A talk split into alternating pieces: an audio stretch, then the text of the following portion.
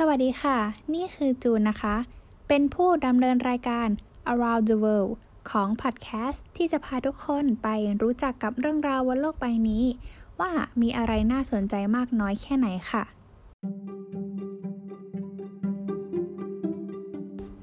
สำหรับเรื่องราวในวันนี้นะคะเป็นเรื่องราวเกี่ยวกับมหาวิหารแห่งหนึ่งที่มีความสวยงามมากในประเทศรัสเซียค่ะแต่ในความสวยงามนั้นก็มีเบื้องหลังที่โหดร้ายอยู่เรื่องนึงค่ะวันนี้จูนก็จะมาเล่าเรื่องราวนี้ให้ได้ฟังกันค่ะมหาวิหารเซนต์บาซิลค่ะเป็นอัศนวิหารของศาสนาจักรออโธดอกซ์รัสเซียตั้งอยู่ที่จัตุรัสแดงในกรุงมอสโกประเทศรัสเซียค่ะมหาวิหารเซนต์บาซิลนะคะหรือมหาวิหารนักบุญบาซิลประเทศรัสเซียเนี่ยถูกออกแบบโดยสถาปนิกชื่อดังบอสนิกยาคอฟเลฟตามคำสั่งของซาร์อีวานที่4แห่งรัสเซียค่ะเพื่อเป็นการฉลองชัยชนะในการรบกับมองโกลที่เมืองคาซานเมื่อปีคริสตศักราช1552ค่ะและทำให้รัสเซียเนี่ยสามารถรวมแผ่นดินเป็นหนึ่งเดียวได้มหาวิหารเซนต์บาซิลเป็นสถาปัตยกรรมแบบรัสเซียโบราณซึ่งได้รับอิทธิพลมาจากไบแซนไทน์ที่เป็นโดมทรงหัวหอมผสมกับสถาปัตยกรรมแบบรัสเซียนกอธิกและหอคอยสูงรูปกระโจมเป็นอิทธิพลจากยุโรปตะวันตกนั่นเองค่ะ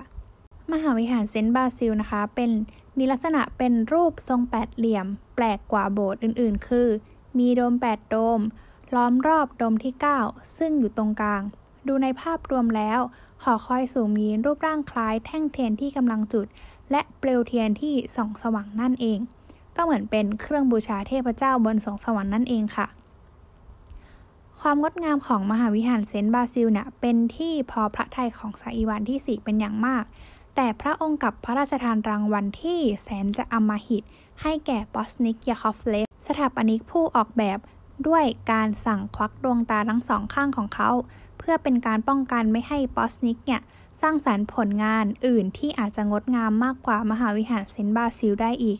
ดังนั้นเมื่อมีรับสั่งให้ควักดวงตาทั้งสองข้างของสถาปนิกผู้ออกแบบมหาวิหารเซนต์บาซิล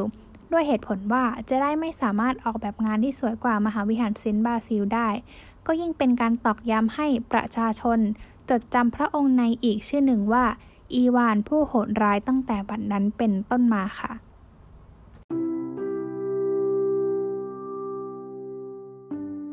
ค่ะเป็นยังไงกันบ้างคะสำหรับเรื่องราวอันแสนที่จะโหดร้ายเลยทีเดียวเชียวนะคะคือเราเนี่ยไม่สามารถที่จะรู้ได้เลยว่าเบื้องหน้าอันแสนสวยงามขนาดนั้นเนี่ยจะมีเบื้องหลังที่ค่อนข้างโหดร้ายอำมหิตได้เลยทีเดียวเชียวค่ะก็สำหรับวันนี้นะคะเราก็ได้รู้เรื่องราวเบื้องหลังของมหาวิหารเซนต์บาซิลไปนะคะสำหรับ EP ต่อไปจะเป็นเรื่องราวอะไรก็ฝากทุกคนติดตาม